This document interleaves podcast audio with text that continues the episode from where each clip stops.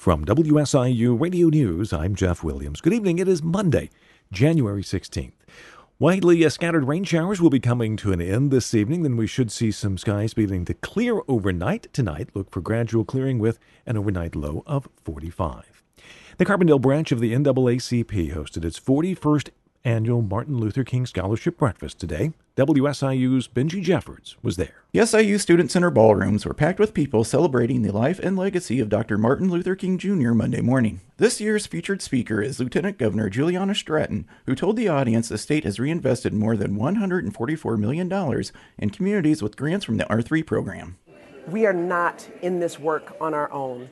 That the only way that we can really make a dent in some of the continued injustices that we continue to see in our communities is to band together, be unified, and continue to go forward together. And that it's not just work for today, it's work for the generations to come. The R3 program converts 25% of the tax revenue from adult use cannabis to fund grants for community improvement. For WSIU, I'm Benji Jeffords. During an appearance in Illinois today, former U.S. Attorney General Eric Holder says the country is backsliding on voting rights, 10 years after the Supreme Court decision to repeal parts of the Voting Rights Act of 1965. I think the fight for voting rights is the prime civil rights struggle of, of our time.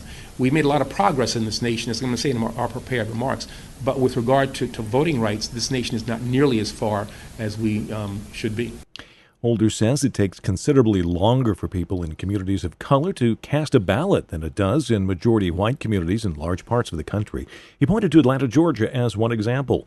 Holder was keynote speaker at Peoria's annual Martin Luther King Jr. luncheon today. Governor J.B. Pritzker is in Switzerland this week for the World Economic Forum annual meeting. The governor has been invited to participate in several discussions and says he will promote the state's Rebuild Illinois infrastructure program and efforts to get more electric vehicles on the roads. While I'm in Davos, I'll be uh, talking to, meeting with international leaders and promoting commerce for the state of Illinois, as well as the ideas that have really come forth from the state of Illinois uh, that I think others may want to follow.